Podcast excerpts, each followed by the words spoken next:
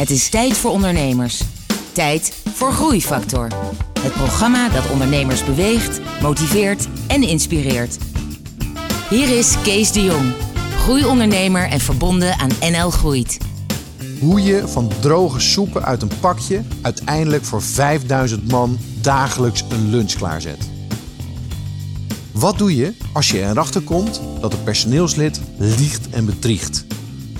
En waarom focus van essentieel belang is voor je groei?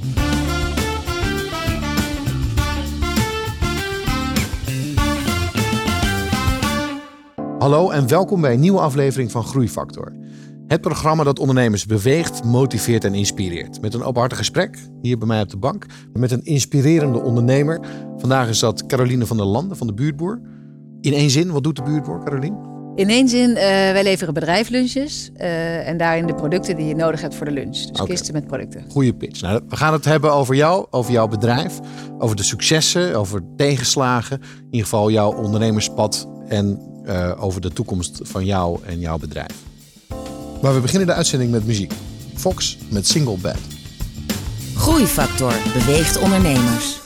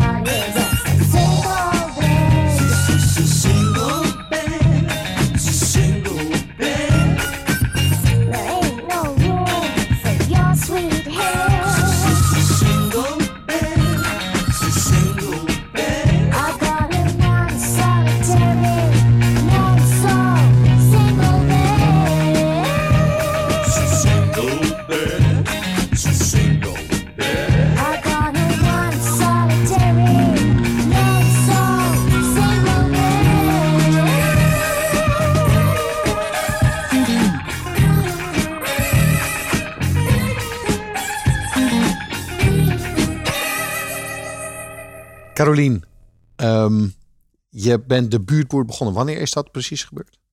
Uh, in 2010. Dus je bent, je bent bijna zeven jaar of je bent zeven jaar bezig. Ja.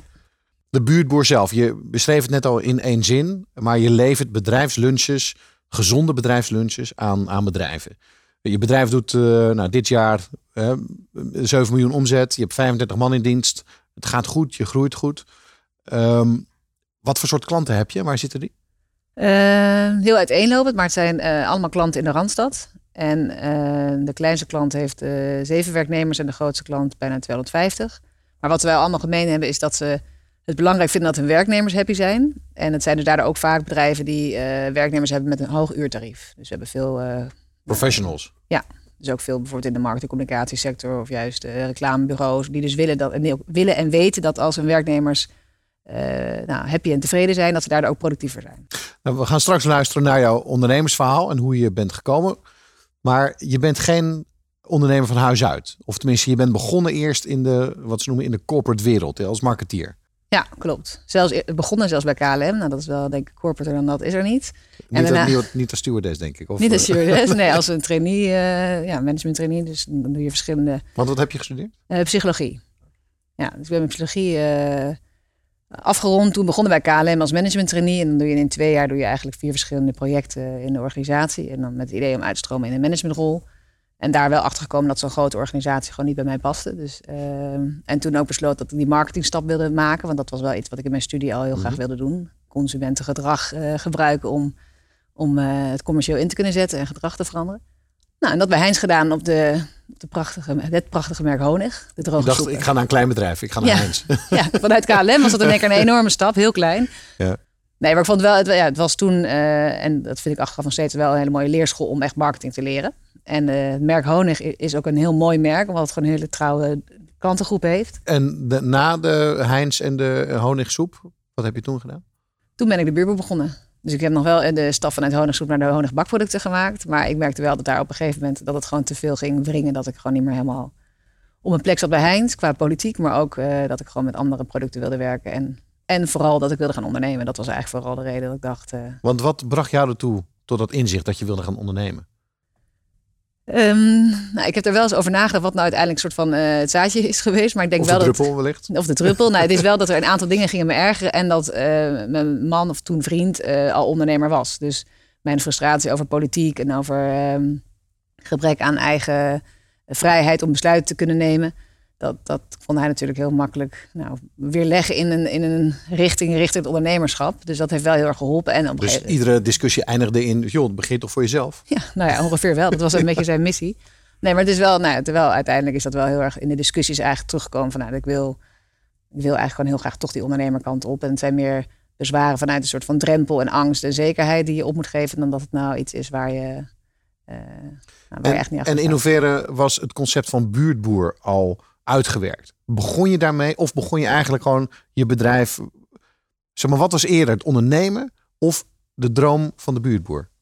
Um, nou, die ging denk ik wel gelijk op, maar de ondernemerdroom was iets eerder dan de buurtboer. Ja. Want ik speelde al wel langer met het idee om te gaan ondernemen. En ook veel met, met, ook met mijn zus uh, over gehad. Want daar ben ik ook nog in de eerste instantie gaan kijken of we daar samen iets konden doen. En uh, vanuit, de, vanuit Heinz werd gewoon veel onderzoek gedaan. Ook naar, naar eten en naar concepten in het buitenland. En nou, en ik was zelf gewoon een eetliefhebber. Dus uh, ik kwam eigenlijk steeds meer op, uh, op een buurtboerachtig concept. Maar dan uh, toch net anders. Wat meer op consumenten gericht was. Eigenlijk een beetje nou, de maaltijd aan huis. Beetje Hello Fresh-achtig. Ja. ja, wat toen nog niet bestond. Maar wel in het buitenland al veel werd gedaan. En vooral in Scandinavië had soortgelijk concept, maar dan biologisch. Ja. En daar is eigenlijk mee begonnen. En dat, dat concept heeft zich meer geëvalueerd naar... in plaats van dat je dat op kantoor de tas voor thuis aflevert... waar mensen mee kunnen koken... dat je ook de lunch ging meeleveren. En heel snel bleek dat dat eigenlijk een veel groter potentieel had en veel uh, unieker was en interessanter was dan die tas voor thuis. Nou, en toen zijn we ons daar volledig op gaan focussen. En je zegt al we, want dat was samen met jouw compagnon Nicky. Ja. Nicky uh, Wiesman. Ja, klopt. En hoe ben je die tegen het lijf gelopen? Uh, Nicky kende ik al uit mijn Groningen tijd. We hadden samen iCheck gedaan, een studentenbestuur. En um, ik was eigenlijk gewoon op zoek naar uh, iemand om het mee te doen. Ik wilde wel echt het met iemand doen, omdat ik gewoon dat daar heel erg in geloofde. Het leek me ook veel leuker, wat ook belangrijk is in ondernemen. En ik had gewoon wel met heel veel ondernemers gepraat die dat ook adviseerden. Van het is gewoon heel goed om bij jezelf te kijken wat je mindere eigenschappen zijn. En daar iemand te zoeken die dat kan aanvullen. En nou, ik heb ook echt tegen iedereen gezegd, ik zoek iemand. En ook gesprekken gehad, soort van sollicitatiegesprekken met mensen die ik nog niet kende. En toen kwam ik Nicky tegen. En toen dacht ik, nou, dat zou misschien nog wel En- iets en kunnen zijn. Hoe ging dat in het begin? Voelde je al dat het een goede match was? Wanneer wist je dat, je, dat het werkte, jullie combinatie? Nou, we zijn eerst wel een aantal maanden zijn we eh, vrijblijvend samengewerkt. Het was nog, nog maar een idee en het was ook nog helemaal niet concreet. Dus we zijn echt samen dat verder gaan ontwikkelen. En zonder dat we meteen in een BV zaten, maar juist op, een, eh, nou, eh, op de st- structuur zoals die toen stond op bij naam. Volgens mij was het toen nog een eenmanszaak. Mhm. En toen zijn we gewoon na een half jaar hebben gezegd van nou, hier zien we genoeg potentieel in op de eerste resultaten. Zeg maar na aanleiding van een pilot en de eerste klanten. En op de samenwerking dat we dachten, nee, dit wordt gewoon een goede match. En dat dachten we toen, en het moet altijd maar blijken. Maar dat eh, is dus gebleken dat het een goede keuze was geweest. Nu kan ik me wel voorstellen dat het, mak nou, dat niet makkelijk is, maar dat je van de ene klant de andere klant krijgt en dat je daarin makkelijk groeit. Maar kan me ook, ik kan me ook voorstellen dat het aan de achterkant een operationele nachtmerrie is. Want je moet alles inkopen, alles moet vers zijn. Je kan brood niet de nacht laten liggen. Het moet kloppen, je mag nergens iets tekort hebben. Je moet die kratten hebben. Het moet op tijd worden bezorgd. Je je hebt, alles komt opeens samen. Ik ben heel benieuwd naar precies hoe je dat hebt opgelost en wat je hebt gedaan. Daar luisteren we straks even naar. We luisteren eerst even naar muziek.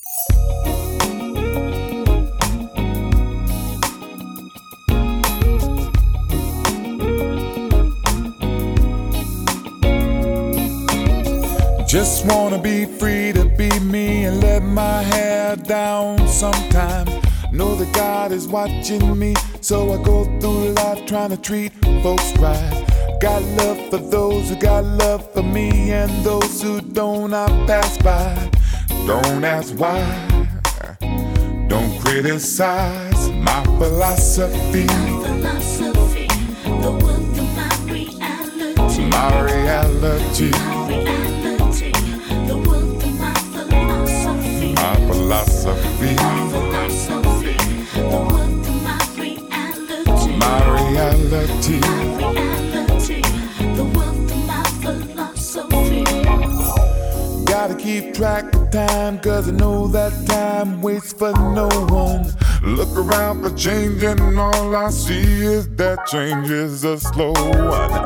Lost souls have lost control. Tell me, are they wrong? Takes one to know one. Cause in this life, the strong survive. My philosophy, Philosophy, the world of my reality. my reality, My reality, the world of my philosophy. my philosophy, philosophy, the world of my reality. my reality. reality, the world of my philosophy.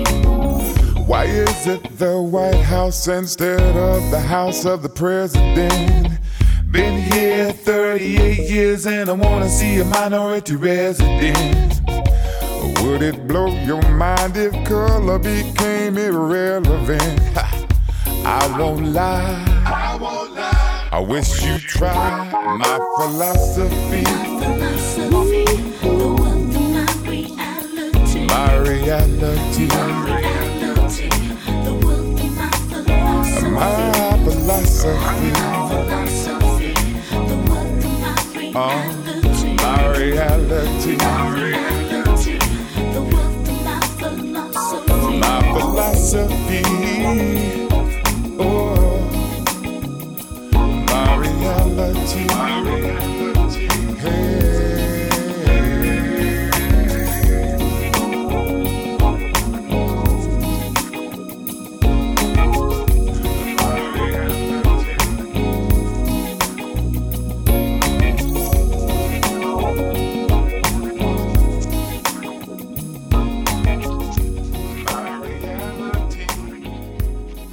Groeifactor inspireert ondernemers.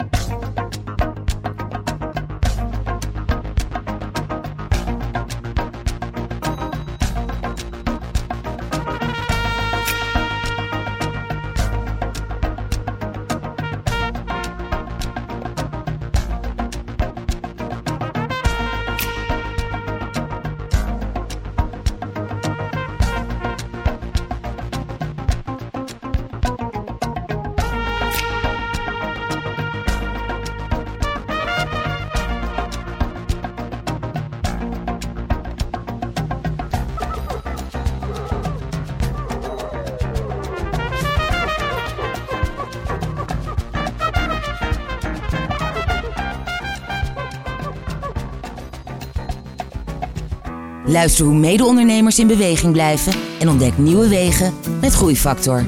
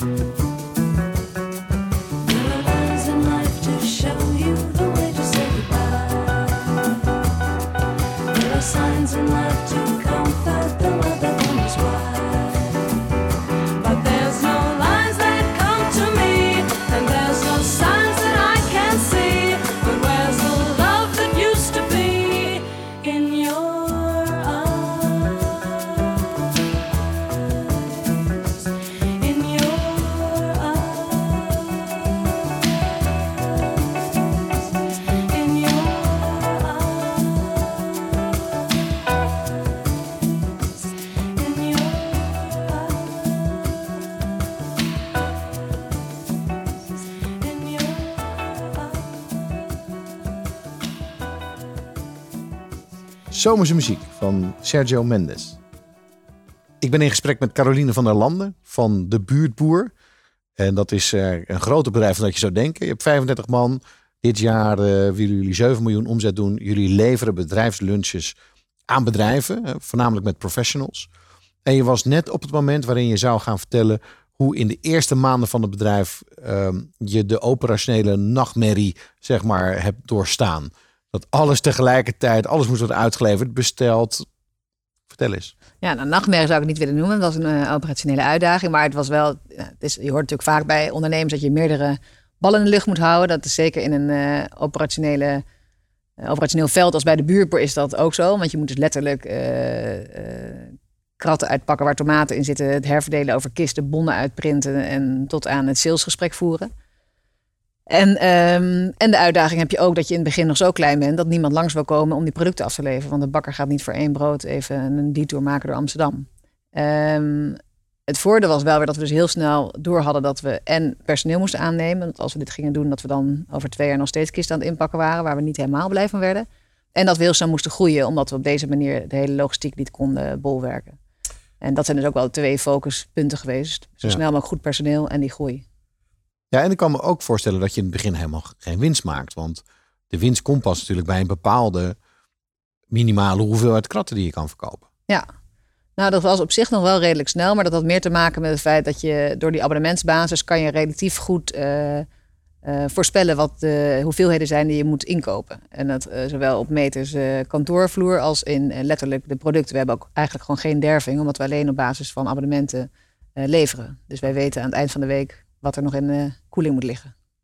Wat, wat ging er mis in het begin? Ehm, nou, in het be- in het begin ging er heel veel mis, meer gewoon kleine dingen. En dat was natuurlijk wel als je dus dat belooft aan een klant dat je juist voor blijdschap gaat zorgen, is dat eh, wil je alles 100% goed doen. Eh, nou, ook het cliché dat je juist eh, doordat je te weinig klanten hebt en de grootste klant zegt op, dan heb je in één keer een derde minder van je omzet. Dus al die spannende uitdagingen, daar hebben wij zeker tegen aangelopen. Maar nou, we zijn allebei heel erg positief. Dus ik, ik vind het altijd moeilijk om terug te kijken wat er dan echt, echt misging. Want daar Nou, een grote klant die opzegt, kan me voorstellen dat in het begin dat je dan aan alles gaat twijfelen. Hebben we het dan wel goed gedaan? Hebben we het dan wel? Ja. Nou, nee, dat had ik op zich niet. Terwijl dat we weer dachten, we moeten harder groeien. Want dan worden vanzelf die klanten, dan worden we minder afhankelijk van één klant. Ja. Maar het is meer gewoon een domper. Het was dan letterlijk op mijn huwelijksreis. Ik kwam terug en toen eh, werd er, eh, was die, net die ene grote klant opgezegd. Dus dan Je is wel nog, even... ik kan ook nooit weg. Nou, je moet wel even weer eh, ja, continu de energie er weer bij trekken. Om wel te zorgen dat je er weer zin in hebt om weer vervolgens om zes uur 's ochtends op maandag eh, die kisten in te pakken. Want dat was wel iets wat we gewoon de eerste jaren gewoon heel lang gedaan hebben. Niet meer elke dag, maar wel eh, die maandagochtendshift. Die was altijd heel intens. En die, Ja. daar stonden wij gezellig nog steeds tomaten in te pakken en de lijsten af te werken. Ja. En dat is, dat is bij een tegenslag moet je daar wel elke keer weer even jezelf bij elkaar rapen. En een van de, van de dingen die zo bijzonder is aan jullie product, aan jullie eh, box, kist, ehm, is dat het allemaal streekproducten zijn en ambachtelijk en biologisch. Waar haal je dat dan vandaan? Ga je langs boerderijen of koop je dat ergens bij een centrale groothandel? Ehm, nee, nou, we, eh, we hebben dus nu ongeveer 25 leveranciers en die, eh, die leveren bij ons. En in het begin zijn we echt op zoek gegaan, want bijvoorbeeld in Amsterdam wil je dus verschillende soorten bakkers, omdat de een wil echt volkorenbrood van Har- Hartog eh, bakkerij, de ander wil juist wat meer toegankelijker brood van B-brood. Nou, zo hebben we een, aantal bakkers gevonden. En hoe kleiner je bent, eh, hoe minder je kan variëren. Nou, op een gegeven moment heb je gelukkig een bepaald niveau dat je daarin eh, ook met meerdere leveranciers kan werken. In het begin hebben we heel erg gezocht en nu komen ze gelukkig ook meer op ons pad, omdat ook de buurt me dan via via horen. Maar ehm, nee, in het begin is het dus echt heel erg een, een, ook een zoektocht geweest. Als je dan die eerste fase door bent, hè, dat je weet, oké, we hebben een businessmodel, we hebben klanten, we hebben de toeleveranciers, we kunnen personeel aannemen. Hoe is het daarna gegaan? Hoe heb je verder kunnen schalen? Ehm, nou ja, wat ik wel net aangaf, we hebben een abonnementsmodel. En dat is dus voor het schalen is dat echt heel, eh, heel prettig. Dat Ja. betekent dat je dus eigenlijk met... eh, eh, nou, we hebben nu ongeveer 5000 mensen die elke dag met ons lunchen. Maar dat zijn maar 300 klanten. Dus op zich is dat nog, klinkt dat nog best behapbaar om dat eh, te vinden in de jaren. En die hebben, Ja. omdat ze elke dag met je lunchen, hebben die gewoon een enorme omzet. Dus ehm, nou, in het begin was het via via, maar op een gegeven moment merk je wel dat dat ook een beetje eh, een, eh, wat meer slagkracht moet krijgen. Dus toen hebben we eigenlijk gewoon heel veel via trial and error gedaan met marketing en sales. Dus ehm, eerst gewoon, nou, we hebben bijvoorbeeld een krantencampagne gedaan, letterlijk adver- geadverteerd op de voorpagina van NRC Next. Nou, dat leverde wat minder op. En dan vervolgens doe je weer een bepaalde partnership met partijen die, waar we, die over jou communiceren in een nieuwsbrief. En dat werkte weer ons weer wel heel gunstig. Dus dat hebben we ja, eigenlijk gewoon heel erg met testen hebben we dat eigenlijk eh, eh, geprobeerd steeds nou, beter te maken. En die nieuwsbrieven, dat was het meest effectief voor jou. Nou, dat is een manier. De meeste is nog steeds wel dat onze klanten ons aanraden. Dus dat, dat proberen we ook gewoon heel erg te doen. Als je enthousiast bent, nou, vertel het graag ook aan andere bedrijven. Ehm, en we hebben nu een sales team die op een manier sales doen via van LinkedIn tot aan eh, aanbellen bij bedrijven, op, eh, op events, daarna echt van alles. Ehm, nu hoeven wij het gelukkig niet meer zelf te doen, maar er is niet één manier die voor ons het ehm, eh, succes heeft teweeggebracht. Ik denk eigenlijk wel dat het abonnementsmodel in, in zich, aan zich, zeg maar, in zichzelf, daar zit eigenlijk het, het groeimodel in. Want, want je laat mensen ook per maand vooruit betalen. Nee, nee, helaas niet. Dat zou ik graag willen, maar dat. ja, waarom heb je dat niet gedaan? Nou ja, omdat ze dat, dat willen ze niet. Dus voor ons is het al een, eh, een, uitdaging om eh inkassen er doorheen te krijgen. Er zijn al heel veel bedrijven die dat niet willen. En ehm, eh, nee, en het vooruitbetalen, dat, dat zou je denken bij een product wat je opeet. Dat dat juist iets is wat niet zo'n raar idee is. Want het is inderdaad niet iets wat je vervolgens nog kan terughalen. Maar daar heb je helaas wel te maken met bedrijven die daar anders over denken. Openhartige gesprekken met inspirerende ondernemers. Je luistert naar Groeifactor.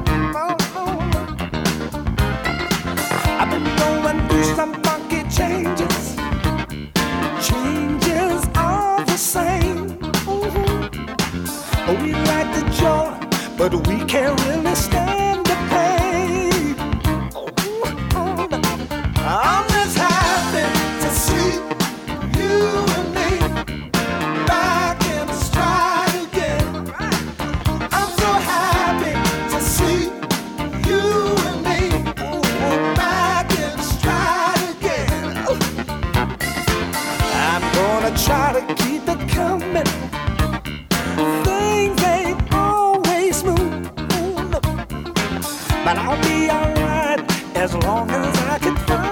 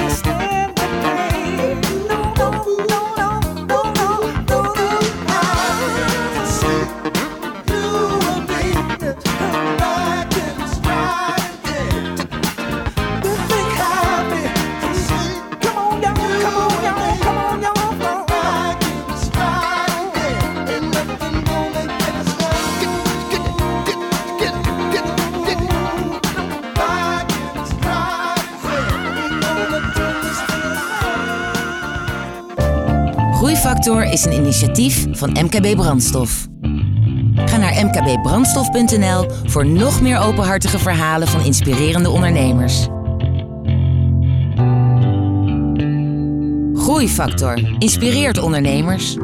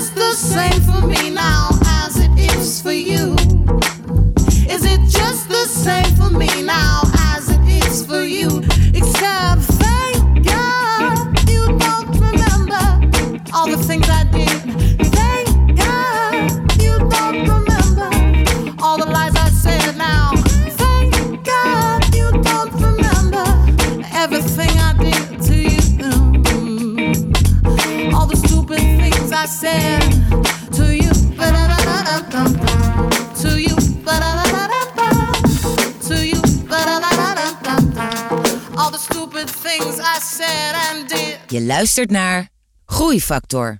Je weet, dit is ook een muziekprogramma. En we luisteren ehm, tussendoor naar muziek. Heeft muziek een bepaalde betekenis voor jou in jouw ondernemerschap? Ehm, nee, nou, meer dat ik, eh, dat ik het eigenlijk vooral... Ik ben niet een enorme muziekfanaat, maar ik gebruik muziek wel om een bepaalde stemming te komen. Dus dat vind ik wel... en ik merk ook juist andersom, bijvoorbeeld als ik aan het autorijden ben, kan ik dus niet goed harde muziek hebben. En nou helemaal niet up tempo, want dan merk ik dat ik dus... eh, Harder gaan rijden. Nou, vooral minder, minder zuiver ga rijden en gevaarlijker eh, ga rijden. Dus eh, dan, dan doe ik dus ook de radio uit of ik zet dus een heel zacht... Ja, dus dan...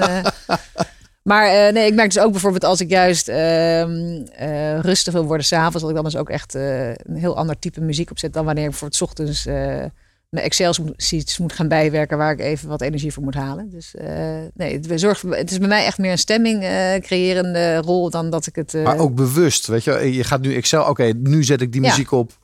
Ja, Oh, wat Dat geweldig. doe ik eigenlijk wel bewust, ja. Nee, en ik vind het ook, ik vind dat het ook echt goed werkt, ja. Dus in Ja. dat opzicht ben ik dus wel een muziekliefhebber, maar dan op die reden. En ik kan daar ook heel vaak dezelfde nummers draaien. Dus wel eens dat mensen dan bij ons eten of daar Als een lang soort zijn. ritueel ook. Ja, dat is echt. Sorry, maar heb je door deze dit of was vroeger ook dat de derde keer dat deze CD draait, in het CD-tijdperk, dat ik dacht, oh ja, dat klopt, maar dat doen we eigenlijk altijd. En, Je hebt een playlist van 12 nummers en die heb je dan ja, het ik had altijd een hele kleine CD-collectie en nu ook Spotify heel weinig opstaan, maar die draai ik gewoon dan continu. Een soort We- trans. We hebben je ook gevraagd voor vandaag om eh, een nummer uit te zoeken. Ja. Eh, en wat is dat geworden? Dat is het nummer eh, Somebody That I Used To Know van eh Gautier. En eh nou, eigenlijk, ja, het is, ik, ik denk als je het zo meteen hoort, dat je dan ook meteen begrijpt wat ik bedoel. Het is dus een nummer dat je gewoon meteen, eh, word je in, in beweging gebracht. Dus ik, deed, ik heb hem heel lang gedaan, s ochtends als ik mijn eh 7 minutes eh, workout deed. Omdat je dan meteen zit je er vol in. Maar ik gebruik hem dus ook als ik eigenlijk een beetje klaar ben met de dag en ik nog iets heel heftigs moet doen. En dat, en dat probeer ik altijd aan het begin van de dag te doen, maar toch komt er soms iets op je pad. En dan moet je even zo'n volle energy boost doen. En dat lukt met dit nummer. Zit je er meteen helemaal, sta je weer aan. Dus ik vind dat wel echt heel knap. Is het een soort hypnose? Dat jij in een soort hypnose gevoel komt als Ja, je dat misschien. nummer hoort. Want het begint zo ten, ten, ten. Ja, nee. begint, Ja, ook omdat het zo rustig opbouwt. Ja. En op een gegeven moment wordt het weer, ja, het wordt echt alsof je, eh, alsof je een soort van muppet bent die dan op een gegeven moment in een soort van marcheerstand. Maar dan ben je er wel weer helemaal ben je er weer bij. Dus ik vind het wel, eh, het heeft een mooi effect, het nummer. Ja. we gaan er even naar luisteren.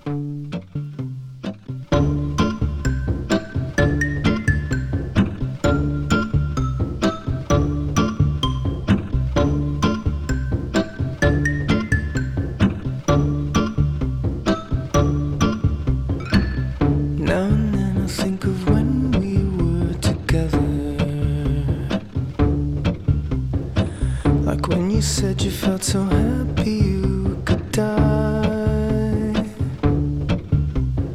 I told myself that you were right for me, but felt so lonely in your company. But that was love, and to make us still.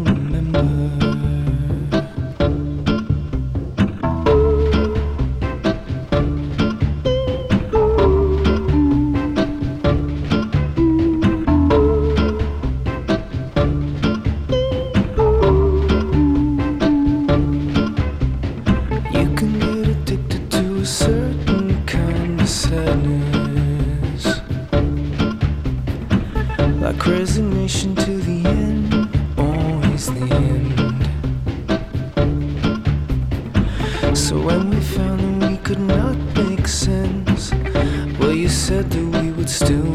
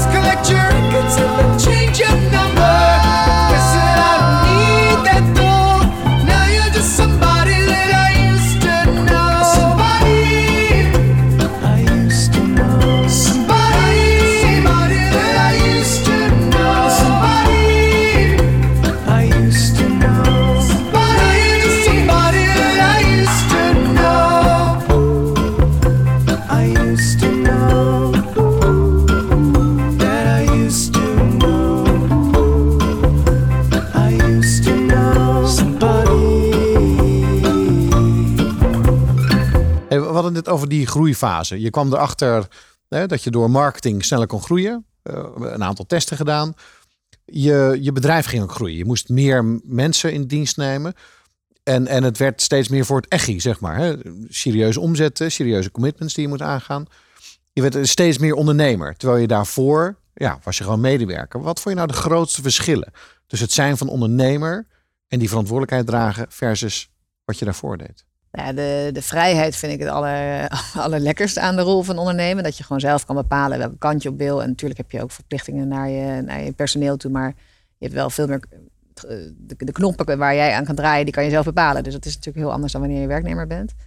Ehm, nou, wat ik het meest vind tegenvallen is dat je toch eh, dat, eh, ja, die, die knop niet uit kan zetten als je naar huis gaat. Dus wel iets wat gewoon altijd bij mij in ieder geval in mijn achterhoofd zit en op vakantie speelt. En ja, als je ook nog met een ondernemer getrouwd bent, waar je dan ook heel veel met elkaar over kan hebben. Dus dat is natuurlijk superleuk en heel erg inspirerend. Kan ook een, ja, een, eh, een valkuil zijn dat je dus veel met je werk bezig, blijft. Ja. En ik vind de, eh, ja, de, de rol van personeel, dus natuurlijk bij, eh, als je een werkgever hebt, zijn het collega's. En hier zijn het je werknemers. En dat, dat is gewoon een heel ander, ander iets. Dat, is, eh, dat zijn twee verschillende werelden. wat Hoe ga je daarmee om? eh, nou, daar, daar blijf ik eigenlijk wel ook in, eh, in groeien of leren of ontwikkelen. Dat is iets wat ik in het begin heb ik dat, heb ik dat denk ik ook, stond ik ook veel naïver in. Want ik, ik weet wel dat ik daar daar, daar maak je gewoon bepaalde dingen mee, waardoor je weer leert en dat weer meeneemt in je ontwikkeling. Maar ik weet dat we een van de eerste mensen die we hebben aangenomen als was een administratieve kracht. Het bleek achteraf dat, dat die, die werd op een gegeven moment ziek. En die was uiteindelijk kwam die steeds meer op kantoor. En toen had het uiteindelijk stuurde ze allemaal sms'jes dat ze op de intensive care lag en dat ze aan het vechten was voor haar leven. Dat werd wel steeds dramatisch. Dat ik op een gegeven moment wel een beetje ging denken, is het nou... Nou, ik durf bijna niet te denken, maar is het nou is het nep? En uiteindelijk bleek dat een collega op haar Facebook zag dat ze aan het fietsen was. En nou uiteindelijk naar haar huis gebeld, waarbij haar ouders opnamen en gewoon vertelden dat ze, eh, dat ze naar een of andere dansles was. En een hele, eh, Nou hadden we gewoon echt te maken met een iemand hele grote die fantasie had. een hele grote fantasie had. En, ehm, en op zich is het allemaal niet. Uiteindelijk eh, is het qua. eh, zijn we gewoon uit elkaar gegaan. Is, dat, is het niet zo dramatisch afgelopen. Maar wat, ik vond het wel heel heftig dat je dus in één keer realiseert dat je dus echt best wel een vertrouwensband hebt met je personeel. En dat ik daar dus ook eigenlijk vanuit ga, terwijl dat niet altijd wederzijds hoeft te zijn. Ja. Nou, daarna hebben we nog dingen meegemaakt met eh, bijvoorbeeld iemand die eh, binnen vijf weken een burn-out had eh, tot het einde van haar contract en toen naar een andere werkgever toe ging. Nou, dat zijn in het begin als je daar nog niet tegenaan bent gelopen, kan je daar wel redelijk eh, teleurgesteld in zijn of stress van krijgen zelf. En, ehm, maar ook nu nog steeds, nu we ondertussen zeven jaar verder, hebben we best wel wat mensen aangenomen. Maar dan nog kan je gewoon iemand aannemen waarvan je een heel ander beeld had. Zelfs al heb je beide de juiste intenties, maar dat het gewoon geen goede match is. En dan, ja, dat is gewoon heel, dat is gewoon, kan heel heftig zijn voor jou en voor je organisatie. Dus het aannemen van goed personeel, dat is, dat is en heel lastig en heel belangrijk. En dat vind ik juist, eh, ja, daar ben ik me, daar lerenderwijs ben ik me daar steeds meer bewust van geworden. En, en kan je dat ook nog beter leren om mensen aan te nemen? Ja, dat denk ik wel. Ik denk in het begin eh, had je gewoon nog weinig ervaring en deed je maar wat. Ja, Of deden wij, ik aardig, maar wat. eh, laten we die maar ja, vragen. een leuk gesprek mee. Of in het begin Ja. ook, nou, is ook iemand die heel erg echt een foodie en ook helemaal into food. Terwijl dat is heel vaak eigenlijk niet meer iets wat per se belangrijk is. Meer randvoorwaarden, maar uiteindelijk gaat het om andere ja, eigenschappen. dat iemand op tijd is, omdat die kratten om half elf Bijvoorbeeld, moeten. ja. Nee, en op een gegeven moment eh, eh, zaten we ook in een fase dat we het bijna te druk hadden voor eh, al die eh, nou, sollicitatiegesprekken. Dat ze bijvoorbeeld beperkt tot een half uur eh, de, de eerste ronde. En op een gegeven moment zaten we in een fase dat we dachten, eigenlijk zijn, ja, doe je ook maar wat tijdens een sollicitatiegesprek. En nu zijn we eh, een traject van Topway, dat is een methodiek die je kan toepassen. Een heel goed boek, de Hoe-boek voor gelezen. En dat geeft alweer veel meer structuur over hoe je zo'n Dat boek gesprek... heet Hoe. Eh, de Hoe-boek, ja. Ja. En dat... eh, ja, dus hoe je beter mensen kan aannemen, hoe Ja. je ze beter kan selecteren, interviewen, Ja. noem alles maar op. Ja, ik vond het echt een mega eye-opener. Hoe je dus een gesprek gaat voeren waarbij je continu dezelfde vragen stelt over iemands ervaringen. Het zijn dus ook langere gesprekken, dus niet een uur, maar vaak eh, drie uur of vier uur, afhankelijk van hoe, hoe lang iemand al een carrière heeft. Want je Ja. gaat dus in verschillende loopbaanstappen door. En eh, je bent gewoon heel erg geneigd om het echt een dialoog te houden. Dat je dus ook heel erg wil vertellen over eh, de buurtboer en over jezelf. En je ook een introductie wil doen. Maar volgens deze methode ga je vooral alleen maar vragen stellen. En laat je de ander dus continu voorbeelden geven. Ehm, waardoor je dus een beeld schetst van die persoonlijkheid. En nog belangrijker, dat je daarvoor, het klinkt heel logisch, maar dat je een, een soort van scorebord maakt. eh, wat voor eh, eigenschappen je nou eigenlijk zoekt. En dat, dat deden we eigenlijk gewoon veel te weinig. We dachten gewoon, nou, we zoeken deze vacature, maar niet dat je nou echt een score geeft op verschillende eigenschappen. En hoe bevalt dat, de- deze methode? een beetje wennen. Dat, eh, het, is, het voelt minder gezellig, zeg maar, zo'n gesprek. En, en je hebt toch natuurlijk een neiging ook de ander gerust te willen stellen. En ook echt eh, wat meer te laten uitpraten. Terwijl dan, dan kan het soms wel achterduren, zo'n gesprek. Dus het is wennen, maar het voelt juist wel heel eh, veel eh, gerichter, zou ik maar zeggen. Dat je dus wel echt heel duidelijk naar antwoorden zoekt. In plaats van dat je maar een leuk gesprek hebt en kijkt naar een klik. Oké. Nou, dit is een heel mooi leerpunt dat je jezelf hebt zeg maar aangeleerd om beter te interviewen en beter te selecteren. Nou, dat heeft effect op je bedrijf. Straks gaan we verder praten over wat je nog meer hebt geleerd van jouw eh, zeven jaar ondernemerservaring. Nu eerst muziek. Groove Armada.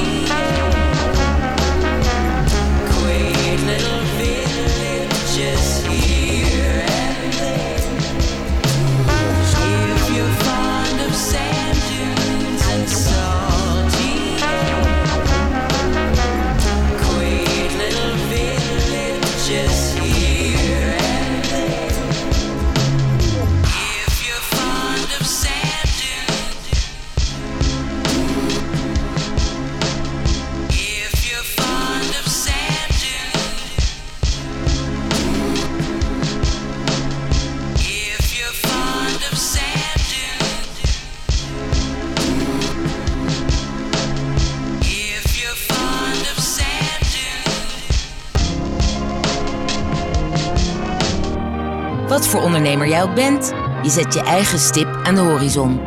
Een idee, een ideaal, een ambitie.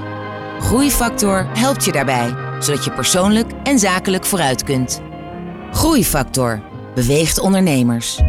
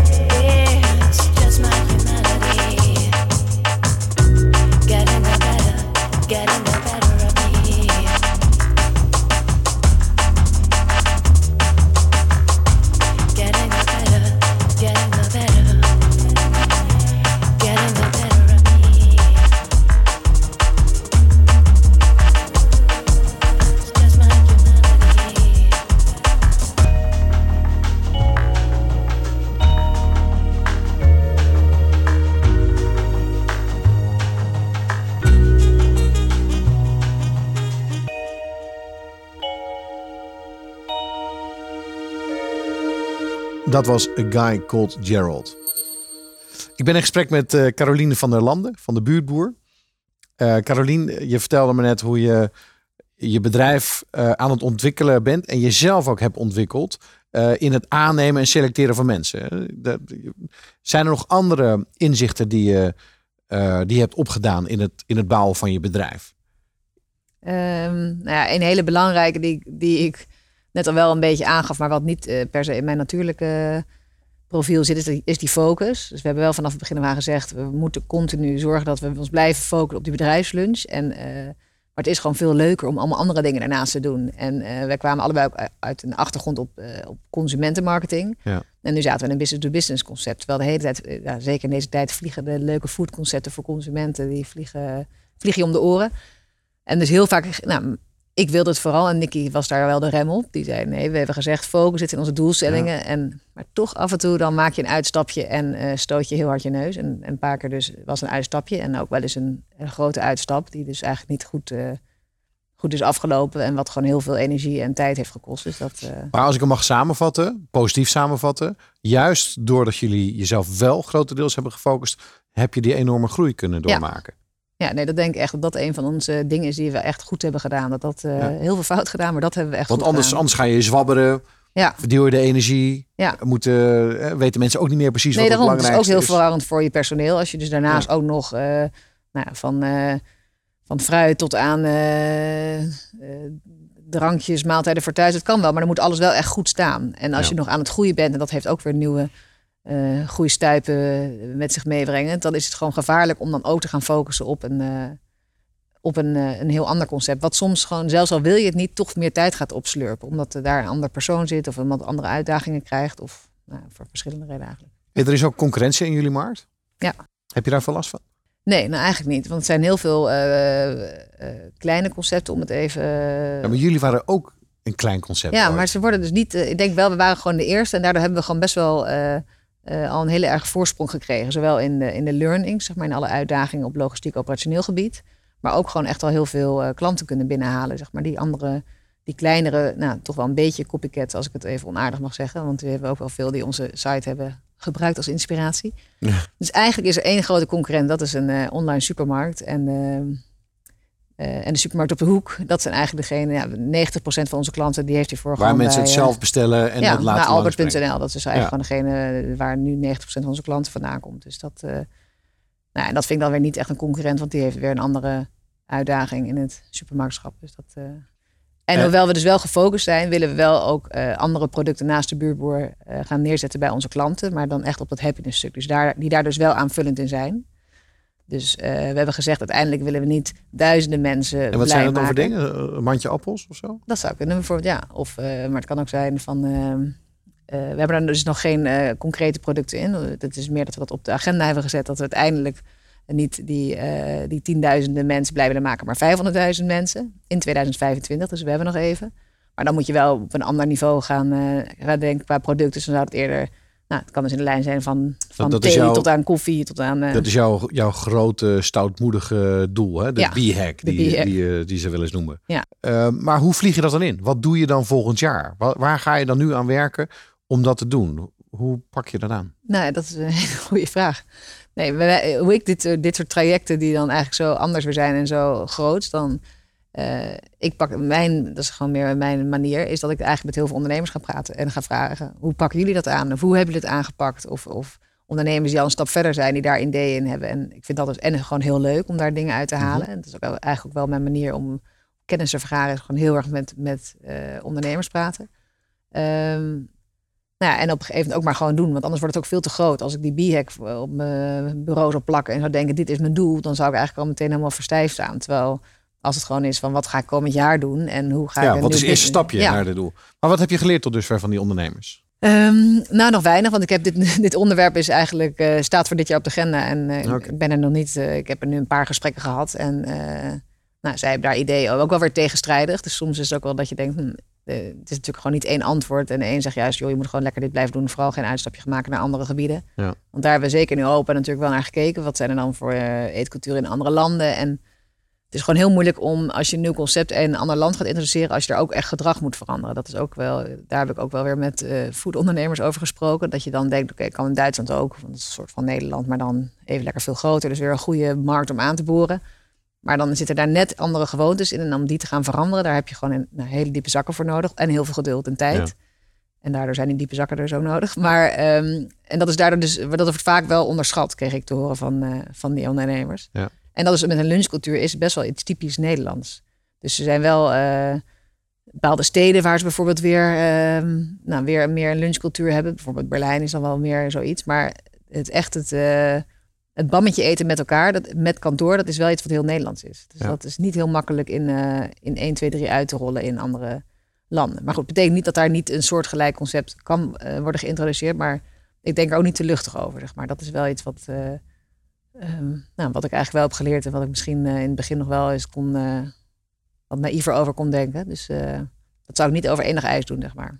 Oké, maar voorlopig is Nederland groot genoeg voor jouw ambities en Ja. jouw wensen. Ja, nee, voorlopig wel. En zeker, nou ja, het werk in Nederland is gewoon heel groot. Dus misschien zijn die lunchconcepten van de buurtboer niet bij alle werknemers uit te rollen, omdat je met grotere bedrijven te maken hebt of juist kleinere. Maar dan denk ik dat er nog wel veel andere interessante concepten zijn. Hey, jij noemde net ehm, dat het spreken met andere ondernemers, dat je daar veel inspiratie van krijgt. Ja. Hoe, hoe doe je dat? Hoe vaak doe je dat? Ehm, nou ja, ik doe het eigenlijk. eh, ik vind dat ik het nog steeds te weinig doe. Ik ben eigenlijk nu ook wel ehm, heel makkelijk geworden om ook gewoon ja, inspirerende ondernemers of ondernemers waar ik gewoon denk dat ik daar eh, iets van kan leren om hen te vragen of ik daar een keer een koffie mag drinken. Dat is iets wat ik in het begin vond ik dat wel heel. eh, voelde ik daar veel meer een drempel in, maar dat ben ik dus op een gegeven moment. Ja, dan word je misschien een beetje, krijg wat meer eer op je ziel. En dan denk je, nou, als ze nee zeggen, dan overleef je het ook wel weer. Nee, dus ik nodig mezelf ook gewoon eigenlijk wel eens uit bij ondernemers. Gewoon via LinkedIn, via een berichtje. En bijna altijd krijgen we hele leuke reacties op. Dus dat, eh, Dan hoor ik straks van jou. Welke les heb je nou geleerd van die ondernemers met wie je hebt gesproken? Maar eerst muziek van John Legend.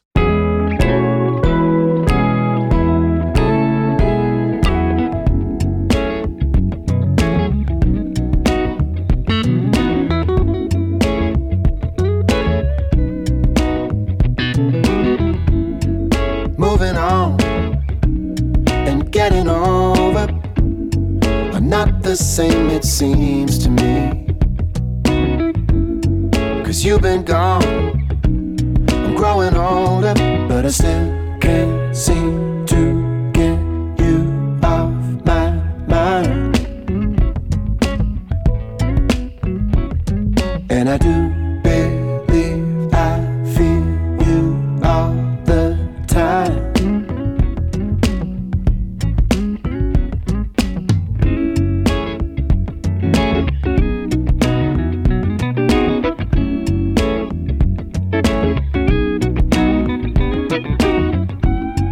Moving on and getting over are not the friends they used to be. It's been so long since I got to hold you, but I still can't seem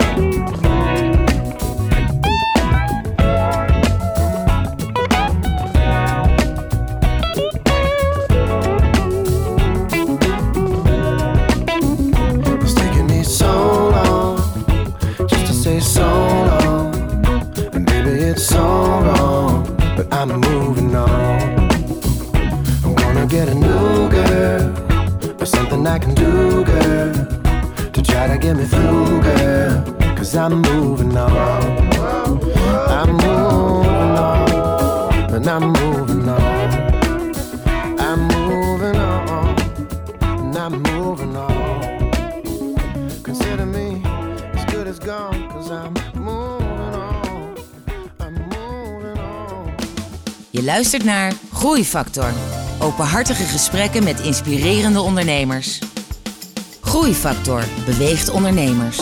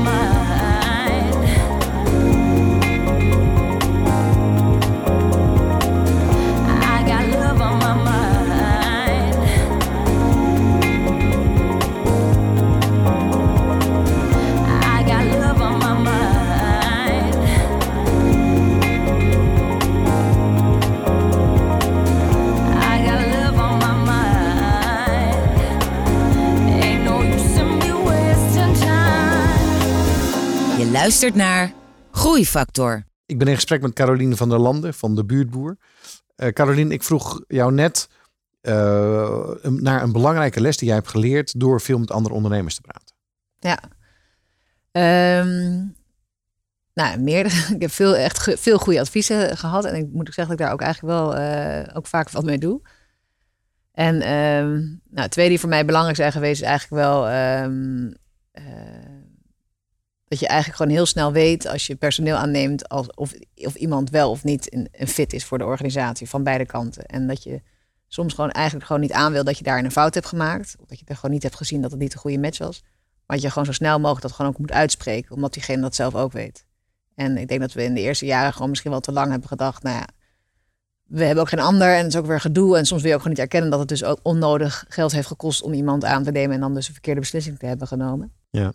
Ehm, maar daar ga ik nu veel eerder ga ik daar eh, op mijn intuïtie af. En, of check ik het in ieder geval ook bij die persoon. Want eh, nou, als diegene het erkent, dan is het vaak ook gewoon zo. En dan, Dat is beter voor beide. ja, En het scheelt heel veel geld. ja, het scheelt gewoon Ja. veel meer geld. Eh, er zijn ook gewoon mooie theorieën over wat voor bedragen dan hebben. Dat het gewoon veel meer geld scheelt om iemand dan maar uit elkaar te gaan en dan je verlies te nemen. Dan dat je iemand op een verkeerde positie laat zitten. Terwijl daar, dat het gewoon heel veel gevolgen heeft. Zowel voor de klant omzet, maar misschien ook voor je Ja. hele bedrijf.